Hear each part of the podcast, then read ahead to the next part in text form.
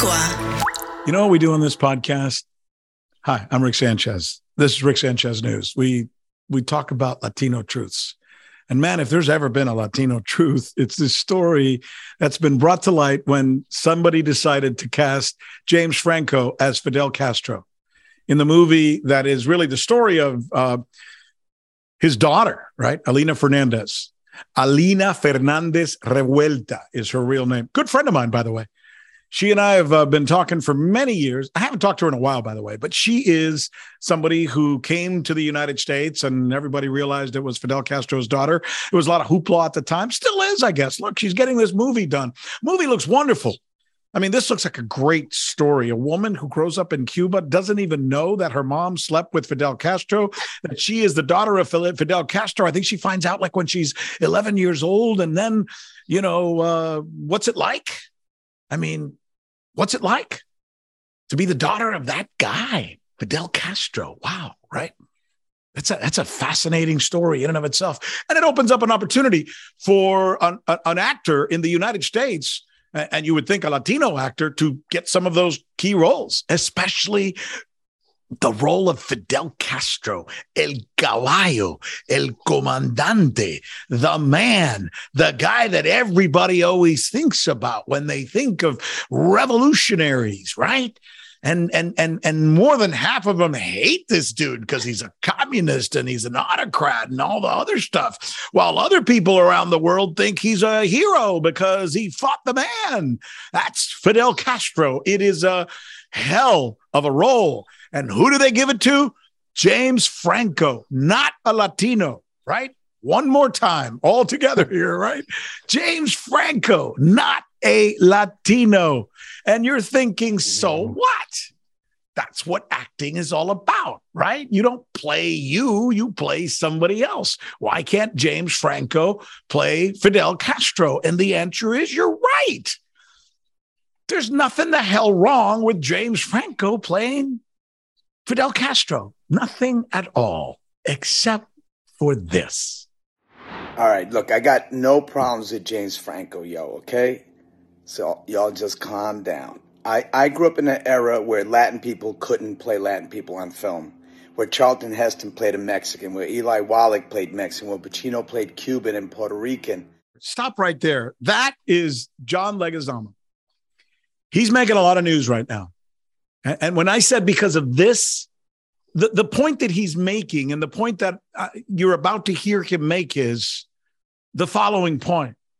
Yes. And you hear him said, look, I got no problems with James Franco. He's got no problems with James Franco. I don't think anybody has a problem with James Franco, except some of those young girls, which he, you know, exploited, abused, or take advantage of. But that's another story. And by the way, if a Latino had done what James Franco is accused of doing, I know this is a little bit of a sidebar here. I apologize, but I got to say it. James Franco, who is being given this role as this great role as uh, Fidel Castro, is in one hell of a controversy involving something he did and admits to doing with young girls. And I'm telling you right now that if John Leguizamo had done that or a Latino had done that, he would not be given this role by Hollywood producers. Mm-mm. He would not be getting these role. But I digress. I digress. And and we'll we'll visit that a little bit more. This whole James Franco, he set up an acting school where he seemed to have lured young girls into the acting school, and then he slept with most of them, and essentially used the acting school as a way of uh, oh, endearing himself, I guess. And he admits, look, I, I wish I hadn't done it. I'm sorry, I screwed up. I was drunk. I was high. I don't know. I was into drugs I'm trying to fix myself. Lost his friendship with Seth Rogen because even his buddy Seth Rogen thought, you know, that he was a bit of a scumbag. And he admits to being a bit of a scumbag now. But, you know, and that's good that he's coming forward and saying, I made a mistake and I shouldn't have done it. But still, he did it. And he's now being rewarded by from by Hollywood with this role, as some would see it. I don't want to cancel people because they make mistakes in their lives, but it's important to note that it just it, it's part of this story, right? It's part of this narrative that we're now talking about, where James Franco gets this key role in Hollywood, and here comes John Leguizamo, and not just John Leguizamo. There's others. I'll read them to you in just a bit, but here comes John Leguizamo, and he says it's not about James Franco. It's about this. It's about the fact that we, as Latinos in the United States, and this is really important you know, make up 20% of the population of the United States, and Hollywood casts us 5% of the time in movies. And I could say the same thing about media. So we're 20% of the population, but only 5% of those cast in movies in Hollywood. And of that 5%, 37% of the time, how are Latinos cast? As criminals. And then another very large number when they're not cast as criminals, how are they cast? As losers, as people without triumph in their life, as people who are, you know, not substantial, inconsequential. Yeah, that's how Latinos are cast in Hollywood when they are cast. So that's the backdrop. Latinos are saying, You never cast us in good roles. And when finally a good role comes around that's interesting and deep, you don't give it to us, you give it to this guy. You give it to some other guy. So it's not about Franco. And, and listen, let's let's pick this up. Go ahead. Where Ben Affleck, even in Argo, played a, a Latin guy, and Marisa Tomei played Latin women, and, and we couldn't play our own roles. Even eh, there were there was brown face, you know, people painting themselves to look Latin in in West Side Story. Eli Wallach in the Wild Bunch. That's the era I grew up in. The era where they told you to change your name, stay out of the sun, that only white Latinos or white passing Latinos would get jobs. And they weren't even the main leads because every time you ask for a main lead, they go, but there's no Latin actor who can carry that movie. Yeah, because you're never given the opportunity to play anything that was of worth, that had worthy value, that was of integral part of the plot that could give you box office. So no, no, uh, uh, appropriating our stories, no, no more of that. I love that. Yeah. Say it again, John. Appropriating our stories. No, no, no more of that. Right. And and that's the point he's making. I mean, you, you take our stories and you don't let us be involved with them and then you involve us in stories where we're only cast as bad guys and that's that's the general point that's being made by john leguizamo here and and and by others uh, by the way i mean um, john leguizamo is not the only one jess darrow is saying you know WTF, writes Jess Darrow. What the fuck? Right. And uh, this is the voice of uh, Luisa Madrigal in Encanto. Remember? She says, I'm sorry, but what in the actual F U C K? That's Raul Castillo. He wrote that on Instagram. You know? Here's uh not uh, th- this is Saul Rodriguez, uh, another actor, coming forward and saying, Not me reading that James Franco will have to build an accent for Castro. Please, uh, am I reading this? That James Franco will have to build an accent for Castro when my entire life I've been made fun of for not speaking English like an American, and I've been told countless times to work hard to get rid of it? Writes Saul Rodriguez. Right? Here's another one Jeff Torres says, I'm auditioning for another generic Latin American drug dealer role. and James Franco is dead ass playing Fidel Castro, writes Jeff Torres on Twitter. Latinos getting done dirty out here and everywhere. Damn. LOL. Laugh out loud. Says says uh, Jeff Torres. So yeah, you know the, the, the acting community, the Latino acting community, is upset about this. And again, the argument is not that a guy who isn't Latino can't play the role of a Latino. What they're saying is it happens all the time, and what's worse is Latinos are only cast one way and told we can't have too many of you in a movie.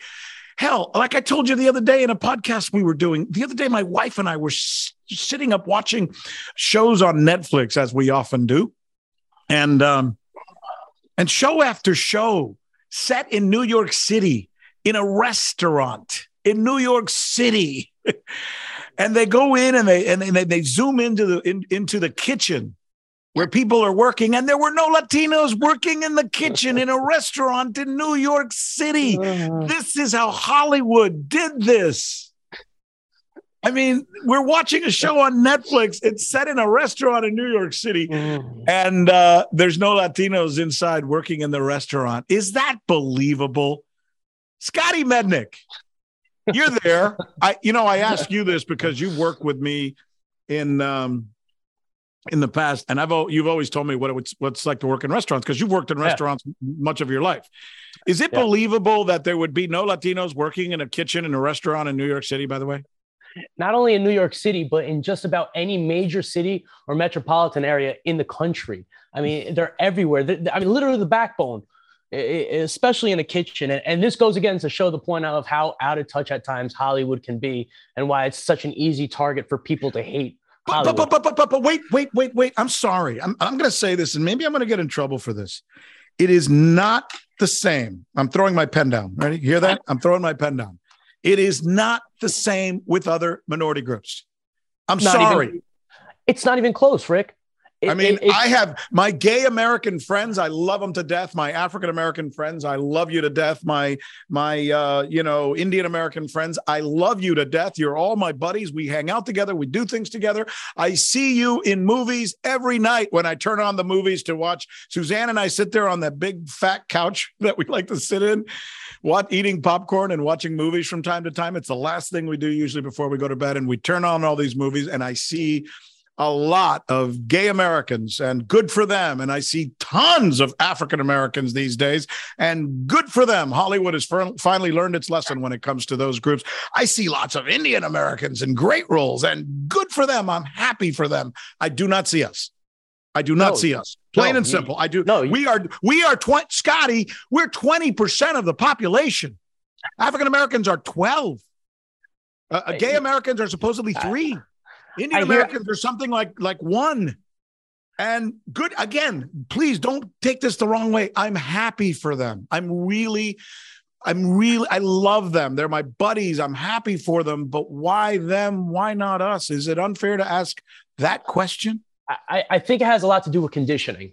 I say that because I was born in the early 80s, raised in the 80s and the 90s. And for the most part, I was I am white America. Uh, what I got to see as Latinos growing up was Speedy Gonzalez. Mm. I got to see Scarface, uh, Carlito's Way, Chiquita Banana, Frito Bandito. These are some of the representations that white America sees. And in our eyes, when we're being shown it, it's not offensive because what do we know? This is funny. It's it's entertaining. So you're talking like a white American kid growing up in America. As a white American, it wasn't until I moved to South Florida and even up in Jersey when I lived up in Jersey when I started meeting other cultures and other people and, and experiencing different things and not only seeing how these representations affected them, but what it did to my perception because it made me realize that the perception that's been fed to me that's that I, I see things through is racist, is wrong.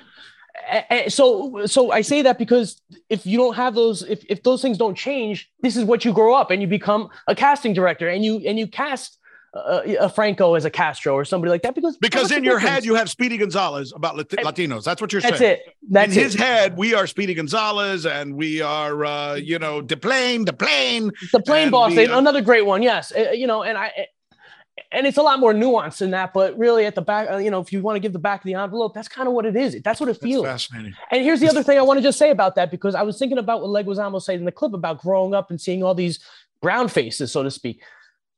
Could you imagine Tom Hanks being announced to play Barack Obama?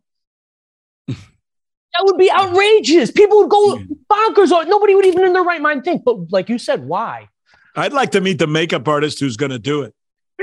Could you imagine? it's like, okay, that's not too crazy. So, which shade of uh, dark whatever are you putting on him to have him do that? And uh, and again, by the way, I don't want to be a jerk uh, here. No. Two things that no, there's two things that you and I have to say in this conversation, which are really important. A, this movie about mm-hmm. Alina Fernandez Revuelta, who is Fidel Castro's daughter. It sounds like a great movie. And they have gone out of their way in this movie to cast writers who are Latino, actresses who are Latino. The woman who plays Alina Fernandez is not uh, an Anglo European. She's she's no. a Cuban.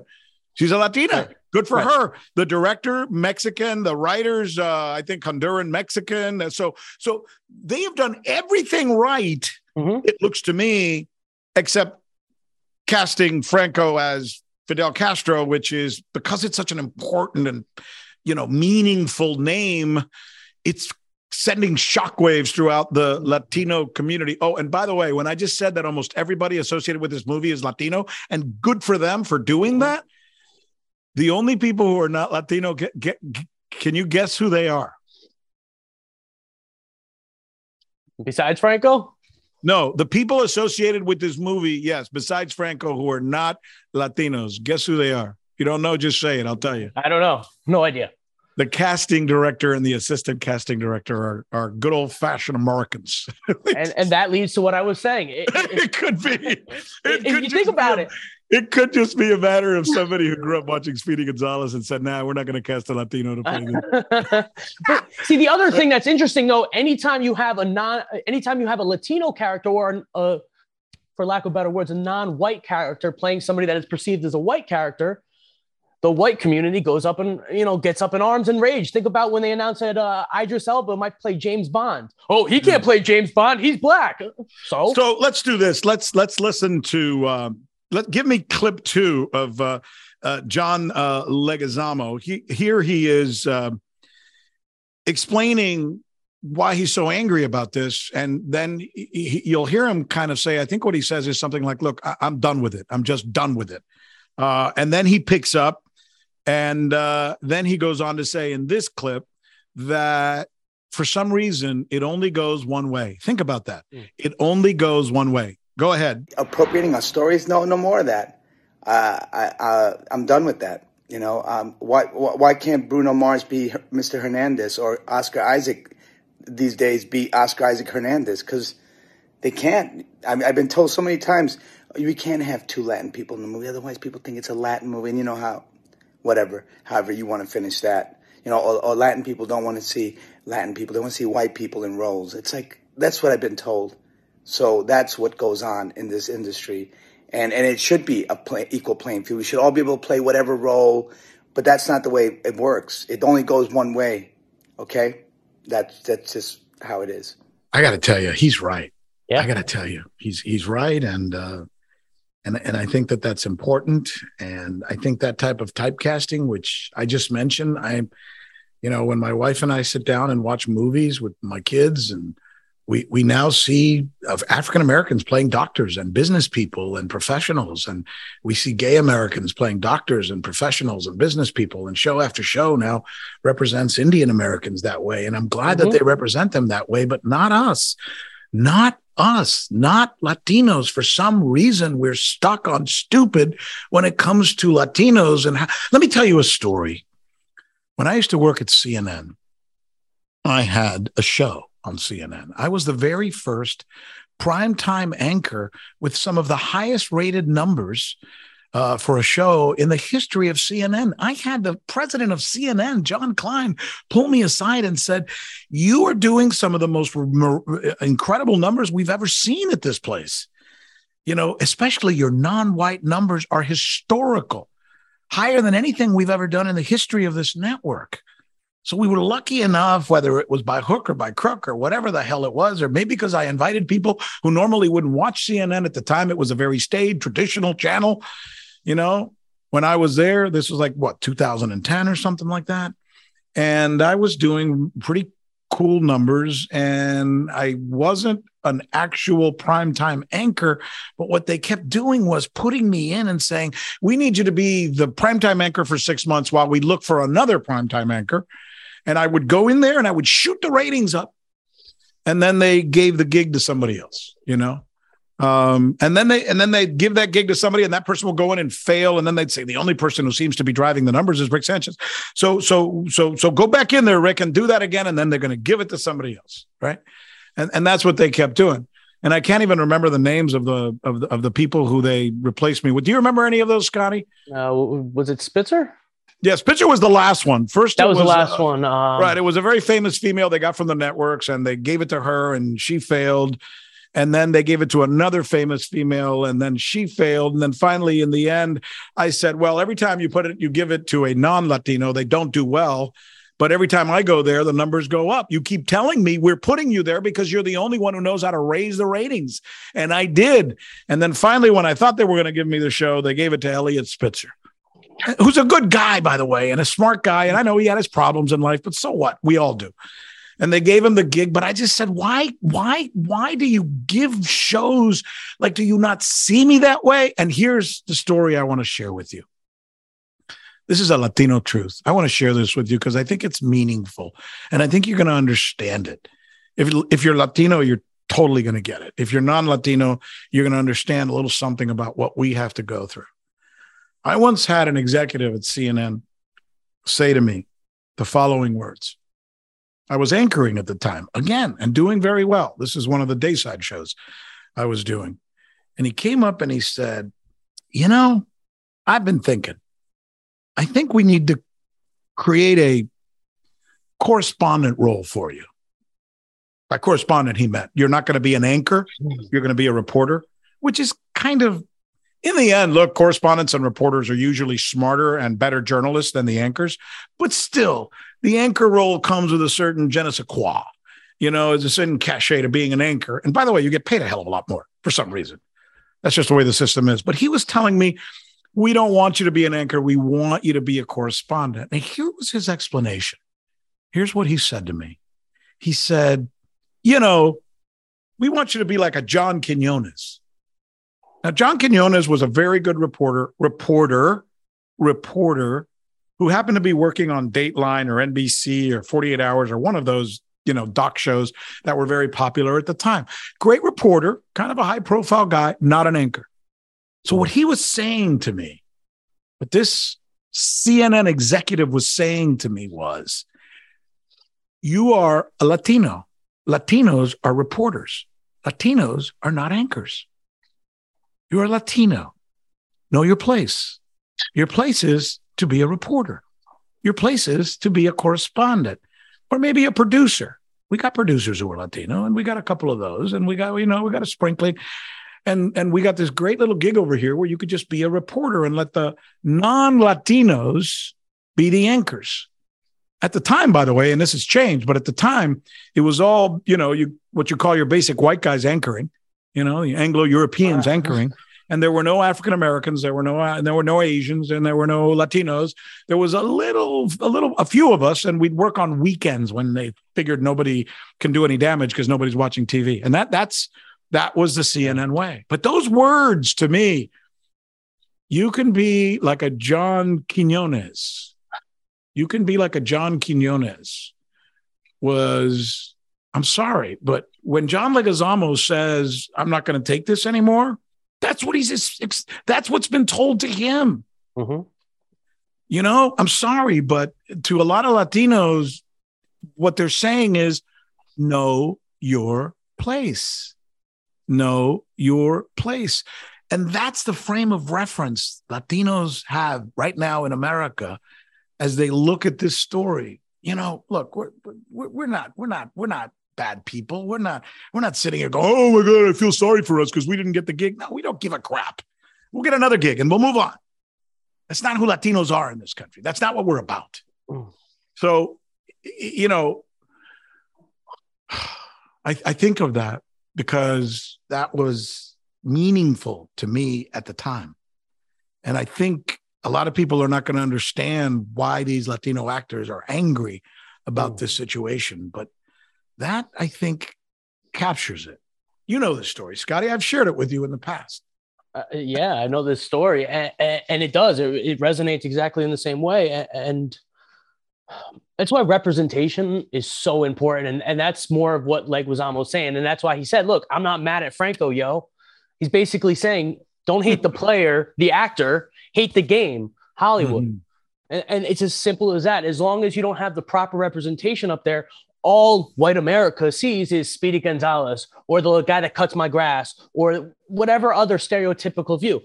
Uh, I will give some credit though to Hollywood or whatever. I see a lot more representation to Latinos through my children's eyes now. I have a five year old and a two year old. So yeah, like Encanto, the the, the Encanto the, is, is is amazing movie. My my son walks around and you know. The by song. the way, we just did something that was really funny. I I anglicized it. I, I know you did. Latino, ah. right? I, I speak fluent Spanish and uh, I could go and laka laka laka with the best yeah. of them right now. And I said Encanto, Encanto. and then you came back hmm. with you know Jewish kid who grew you Jewish kid who grew up in Brooklyn or wherever the hell you grew up. Bronx. Yeah. Where'd you no, I'm Jersey. Brooklyn is my family. So. Yeah, it's, it's all the same. yeah, there. it's all the same thing. The old country no, to just me is Brooklyn. No, but here, here you are, the, the gringo kid who grew up in the United States, and you're looking Encanto. See, and here I'm saying Encanto. I just thought that was kind of funny. No, and that's exactly it. But you got movies like Coco. The man's Viva, in my head, Sesame Scotty. Street. I was going to say out. the man. The Get Whitey out of there, head. Rick. Get Whitey out of your head, man. okay, oh, you were saying. I apologize. no, but what I'm the point I'm trying to make is the representation that's starting to show to my children's generation, at least beyond Dora the Explorer and things of that. It's starting to show that Latinos are more than just your stereotypes. Yeah. And I think that's important because as my kids become adults and they get jobs and maybe they're hiring, you know, they hire people, maybe they work in Hollywood as casting directors, they'll look and say, hmm, Castro, maybe we should get somebody Latino to represent him. Or maybe the Latino doesn't have to be a drug dealer or something like that. Uh, you know, just like they've done for Black America, for Latino America, and yeah. white America forever. I think that representation is the most important thing to change these things, and I think that's what Leguizamo was talking about at the end Do you of the think.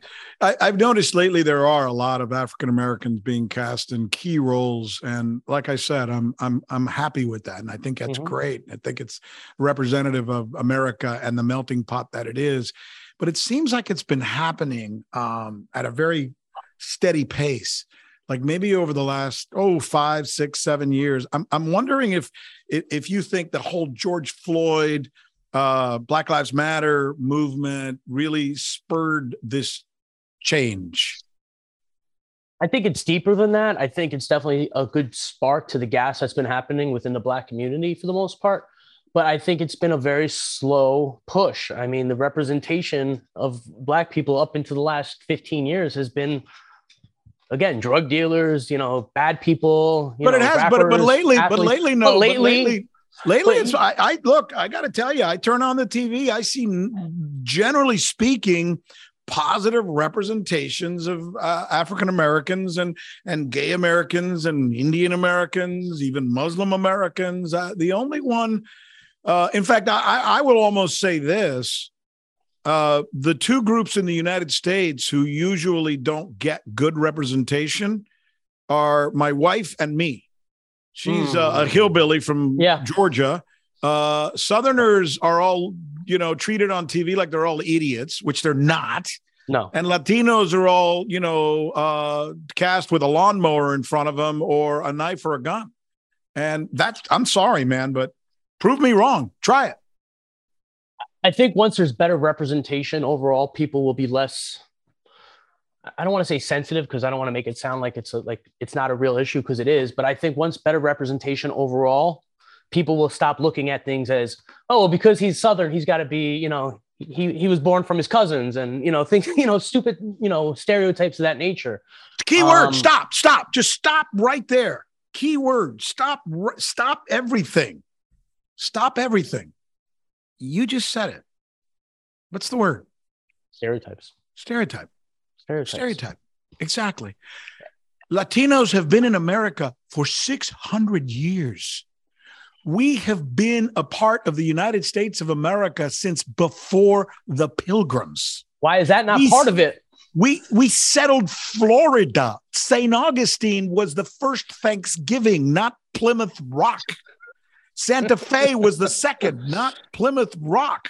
The churches, the Christianity, everything that some people associate with being American was founded by Latinos. And man, we're treated like in Hollywood and everywhere else, like we got here yesterday. You know, and and what's the purpose? Why, why, why is the narrative? I was going to say, why is that the narrative though? Why is that why is the stereotype not that they're the backbone of this country, that they were here before the pilgrims? I don't know. Is it a whitewashing thing? Is it just like why? why is it? And you know, by the way, I should apologize. If, I'm kidding when I call my wife a hillbilly because this is little thing we do between ourselves. And I always say, you know, I married a hillbilly girl and I love my wife more than anything you could ever possibly imagine in this world. I could, I would be absolutely nothing without her. And we've been married uh, for 33 years. And one of the greatest things about our relationship and the beautiful children that we have uh, raised together, and now a granddaughter, yay, uh, is that they are a product of her being mm-hmm. a, a, a, young woman who grew up in Georgia of Irish and Swedish ancestry, and a guy who was an immigrant who came from Cuba and didn't know how to speak English, whose ancestors come from I don't know wherever the hell Spain and Cuba and all of that. Um, and and and that's the beauty of who we are in America. But you're you're absolutely right. My my particular culture in America right now as a Latino is rot is wrought with stereotypical thoughts and um, and stereotypes that and labels that we have for some reason have had cast upon us and and so are you know you know, I, oftentimes I criticize Fox News because they're the first ones who criticize Latinos more than anybody else. Although right now they've been beaten by two other networks. I think one of them is called OAN and another one is called Newsmax. They, yes. they they're like Fox on steroids. They cannot do a story without saying something terrible about Mexicans and the border, and they're coming to rape your daughter and all of that stuff, which is really horrible too. But we'll just mm-hmm. put that aside for right now. You know, um, Fox News has a point when it decides to do stories that bring out who people from Alabama and Georgia and that part of the country are, and that they're not all toothless rednecks, and that they're not all stupid, and that they need to be mm-hmm. also brought into the game and into the national conversation and the national discourse. Because for the most part, they too, I notice, are not. And they've been here well, not as long as Latinos, but almost as long. Mm-hmm. you know, I mean, last time I checked, these states were settled, you know, as part, some of them are part of the original 13 colonies. And yet, you know, you get more credit if you're from California or Utah than you do if you're from, you know, the state of Georgia or uh, South Carolina. So, so, so look, it, it's not just us, but it's important that we look at these things and it's important that we have these conversations. You know, and, and this one, Go ahead. I was, just going to say, when you described your family dynamic, it sounded more Brady Bunch to me, modern day Brady Bunch, than what Brady Bunch represented back in the 70s. Like, here's a story of a lovely lady from, from Georgia. Here's a fella, he's an immigrant from Cuba. Like, it, that sounds like so much of, you know, that's another thing, by the way, I don't really see yeah. a lot on television is you're mixed race, mixed ethnicity. That's who we are. You don't see it, but I that's mean, who a lot of America is. A lot of America is 50% this and 50% that, whether it yeah. be religion, you know, skin color, background, whatever it may be. And that is not represented until we can start re- showing better representation across the board. Somebody's always going to be on the shit end of the stick for the lack of By the way, words. I, I want to share something now with our I want to share something with you, Scotty, and I want to share something with um, with you as well, who's listening, about my particular story. And one of the reasons this story resonates so much with me, one of the reasons this story resonates so much with me has to do with the fact that I am one of the few people in the United States and maybe one of the fewest, one of the few people in the world who's actually sat down and done an interview with Fidel Castro. I had an opportunity in 1990 to go to Cuba and interview Fidel Castro. And this is, put yourself in my shoes. I'm a Cuban kid who escaped communism and escaped from Cuba, who came to the United States. His parents brought him here. Here I am, like Bob Dole, talking about myself in the third person. But my mom and dad brought me to the United States and they made sacrifices. And when we were growing up, me and my brothers, my mom and dad would always talk about Fidel Castro as if he was Satan? Because in their eyes, he's the guy they left Cuba for and left everything behind and came to the United States to, to, to, to work shit jobs for shit money and live in tiny little houses, maybe, you know, 12 of us, because eventually we got my cousins out and we all lived in a tiny little house where there were more cockroaches than any other thing and a raccoon in the attic, as I remember. And, um, and that was not a fun life. So in my mind, you know, Castro was the devil incarnate. But I'm a journalist and it doesn't matter. And given the opportunity to go interview Castro or or or or Franco oh, not James Franco, Franco, Spain, uh, or any other world leader or despot, I'm going to do it. But I remember before going on the interview, and I should share this with you, and this made the interview doubly hard. The Associated Press ran a story on the fact that I was going to go to Cuba, and they came up with an old quote where I was once asked what it was like to grow up as a Cuban kid in Miami. And I said, Well, if you're a Cuban kid in Miami, you always grow up with your parents telling you how Castro's a really bad guy.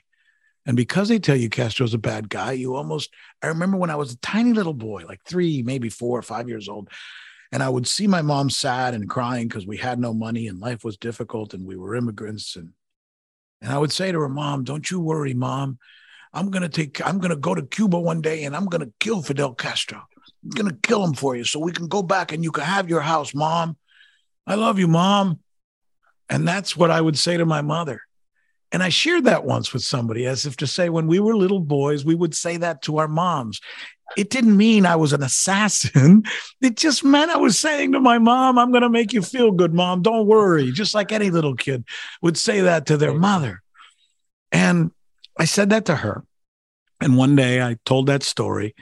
And this journalist with the Associated Press picked up on that story. And this dumb asshole actually wrote a story that said anchor and reporter planning to visit Castro once discussed plans to kill Fidel Castro. What? Like what? I mean, he he totally right. I mean, what? Are you kidding me? No, and and he wrote that in the Associated Press. Well, guess what? Didn't he know where you were going? Exactly. Oh so the Cuban government picks up on this. And I'm thinking that's it. My my trip's canceled. I'm about to, you know, the visa's been canceled, stamped denied. I'm not going to make this trip to Cuba, and this is all going to hell in a handbasket, right? But somehow, somehow, you know, the people at NBC and everybody was able to work it out, and I was still able to make the trip. Now, remember, I'm a worm. That's what they call people who left the island in the 19 early 1960s, mm-hmm. like my parents did. They call us gusanos, you know, gusano, mm-hmm. somebody who's a worm. They leave, they they're cowards, they're like the rats leaving a ship that's sinking, whatever. Mm-hmm. So, you know, so they didn't trust me. They didn't like me to begin with. But now they read in a newspaper that I'm going there to assassinate Fidel Castro. Oh. You can only imagine, right? So after we explained to them this is stupid and it didn't matter and it's all it was, finally they may, they allow me to make the trip. And I get to be one of the few people in the world who gets to sit in front of Fidel Castro. So I go into this building after we arrive in Havana and we make ourselves to this old home, I guess, where, you know, the rich Cubans used to live or something. And I, um, I go into this house and this is where the interview is going to take place. And they've built like a little you know, like a little setting there for Castro. And I'm figuring I'm going to go right there. And there were two other journalists. One was from one was from Italy and the other one was from Japan. The three of us were going to sit in front of Fidel Castro and interview him. And he, he had a lot to say at the time because this is when the United States was doing this thing with Radio Marti and they were doing balloons and they were going to drown out Castro and hit him. And Castro said, You do that to me. I'm going to drown out every radio station in the Eastern United States because I'm going to send a signal that's going to, I don't know. You, you, you, you remember that, Scotty? You, you grew up in radio, right? Yeah and all the radio uh, the, the general managers and all the owners of all the radio stations in the united states were going don't do it because my yeah. god this guy will put us off the air in the next day and and and, and it was a big story mm-hmm. it was a big story and not to mention gorbachev who i also interviewed was saying he was going to pull everything out of Cuba. Cuba was going to literally be in big trouble. And Castro was pissed and he just wanted to talk. So he, I think his need to talk superseded their fear of me so they let me go and do this interview. And here's what happened. When I came in, the other two journalists were allowed to go right into the hall to sit and wait for Mr. El Comandante to arrive. They took me into another room and they asked me to take off all of my clothes. And I thought, well, yeah, I'll take off my shirt and I'll take off my pants. Maybe this is routine. They want to make sure I don't have a gun, I don't have a bomb, I don't have ba ba ba. After all, everybody wants to assassinate Fidel Castro. Hell, the CIA had already tried 52 times. So, you know, I was probably a plant. Maybe I was a CIA guy and I take off my shirt, I take off my pants, feeling kind of stupid. And they're looking me over. And then the guy says, take off your underwear too. And I'm like, uh, it's a little weird, but what the hell am I going to say? Right. I mean, what, what, what, what am I going to, what am I going to do? Call the ACLU, you know? I mean, uh, I mean, what, what, what, okay. I took off my pants. I'm thinking, okay, see, I got nothing here, right? I got nothing, right? They go, no, bend over. Yeah, bend over. And uh, I thought, what the fuck? Uh. And uh, I bent over and uh, they uh, prodded me, um, to say the least. And when they were certain that they that I didn't have something stuck inside of me that I was somehow going to, you know, I don't know, poop out or stake out. I don't know. I don't know what the hell they were thinking, but. I mean, um, then I was able to put on my clothes and I know this sounds tough, doesn't it? It sounds a little disgusting. It sounds like they almost wanted you to be more demoralized there because what are you going to do? Take your pants off the middle of the interview? Well, it kind of worked, man, because by the time I got in front of Castro, I was like, you know, when this guy walks into the room, all six foot four of him with his, you know, guerrilla outfit on. Um, and I mean guerrilla as in fatigues, not yeah. gorilla. that would have been fun. that would be amazing if all of a sudden he walked in wearing a gorilla suit. A gorilla suit, yeah. No, he, he, dressed in those guerrilla fatigues, and uh, oh, he's boy. got his gun and his holster and his beard, and wow. I was like, I was like, wow, this is the guy, man. I mean, can you imagine? In in in some ways, this is a lot like I don't know. Think of any other historical person right? And and negatively, I mean, think you're you're right. you know you're in front of John Wilkes Booth, you're in front of Stalin. Uh, I don't know, you're in front of uh, well, Hitler. Whoever. Yeah, Hitler. I mean, yeah, for you, right? You're yeah, no, you were brought up in the Hitler. Uh, Castro was Hitler. I mean, yeah, I'm not comparing us, one is yeah. worse or not, but that's what it was. You he, hate him. The, he's the guy who killed your uncles, right. and he's the guy who who took over our country and he's Correct. the guy who what look and whether you I know there's different opinions now. No. Politics is a strange thing. But in my mind, the way I grew up, that's right. what it was. And so when there's no nuance there, he's an evil guy. You got it. That's it, it was it was that thing. It was that thing. And and you know, look, I went on to interview uh, Gorbachev and I went on to interview Clinton and Carter and Reagan and uh, I've had a hell of a career. I've I've done some pretty amazing things and met a lot of people, but nothing, nothing will ever come close to what it's like when you're a little boy and you're believing all these things and you're afraid of this man and suddenly you get an opportunity to stand in front of him as a journalist and you have to find your wits about you so that you can come out with a question and ask him questions and be a part of this discussion with this guy while you were kind of holding your nose the whole time. And soon after soon after the interview uh, they they immediately like unstamped my visa and uh, took me to the airport and I was gone and I filed the report and and and that was it. But the the general the, the the larger point I'm making is when I read this story about James Franco and the story about Castro and the story about how they're bringing in coaches and people to train Castro about train Franco about who Castro was and how to get him the right Latino or in this case Cuban accent or dialect, just like they did with uh, in in Scarface with uh, with uh, Pacino. Uh, Pacino, right? Because I remember everybody said, "Well, he sounds like an Italian. That's not how Cubans talk." and and I just hope that Franco can kind of pull it off because those of us who live this, it's so close to us. It's so mm. important for us. It's so you know when when when when you're a latino or when you're anybody and they touch something which is a touchstone good bad or indifferent we get that thing. And it's like that's so close to us. Be careful what you do there. You know you can't play him as a good guy because it'll piss us off. Right. you can't play him as an ignorant guy because that'll piss us off. You can't i mean you you better you better play this right or it's going to be a laughing stock. And maybe deep down, the advice I would give to the people who I think have miscast James Franco, if they have, is that casting could derail what looks like a good movie. Ooh. You know, if he if he screws that role up, that's all people are going to be talking about. You know, this this this Italian actor with a questionable past um, was given a role he couldn't handle and he screwed it up. And that's all people are going to be talking about because, man, imagine playing Abraham Lincoln. Imagine playing George Washington and play. Imagine playing John F. Kennedy or Ronald Reagan. I mean, that, that's the, you know, you can do it, but it's it's got to be right. It's got to be right. You, it's got to be right, especially some somebody like this who's still has people alive that were affected by his legacy. You know, one thing about Lincoln, nobody knows what Lincoln actually sounded like. I mean, we have historians, sure, but man, there are people like you just said are actually touched and affected and had to uproot and leave their homes and died and everything else. And sat through those one hour long that's what i'm saying. hour long, three hour long speeches. So you, you, you, better hit it you better hit it dead on and better not make him too uh too happy fluff. Oh you know this castro guy wasn't so bad after all. Yeah. you know but and we like know said, and we know we know that raspiness you know. Yes. Porque la revolución Maybe you should do it rick para nosotros estamos aquí. Eh, eh. You know, he, he had that that that like man clear throat.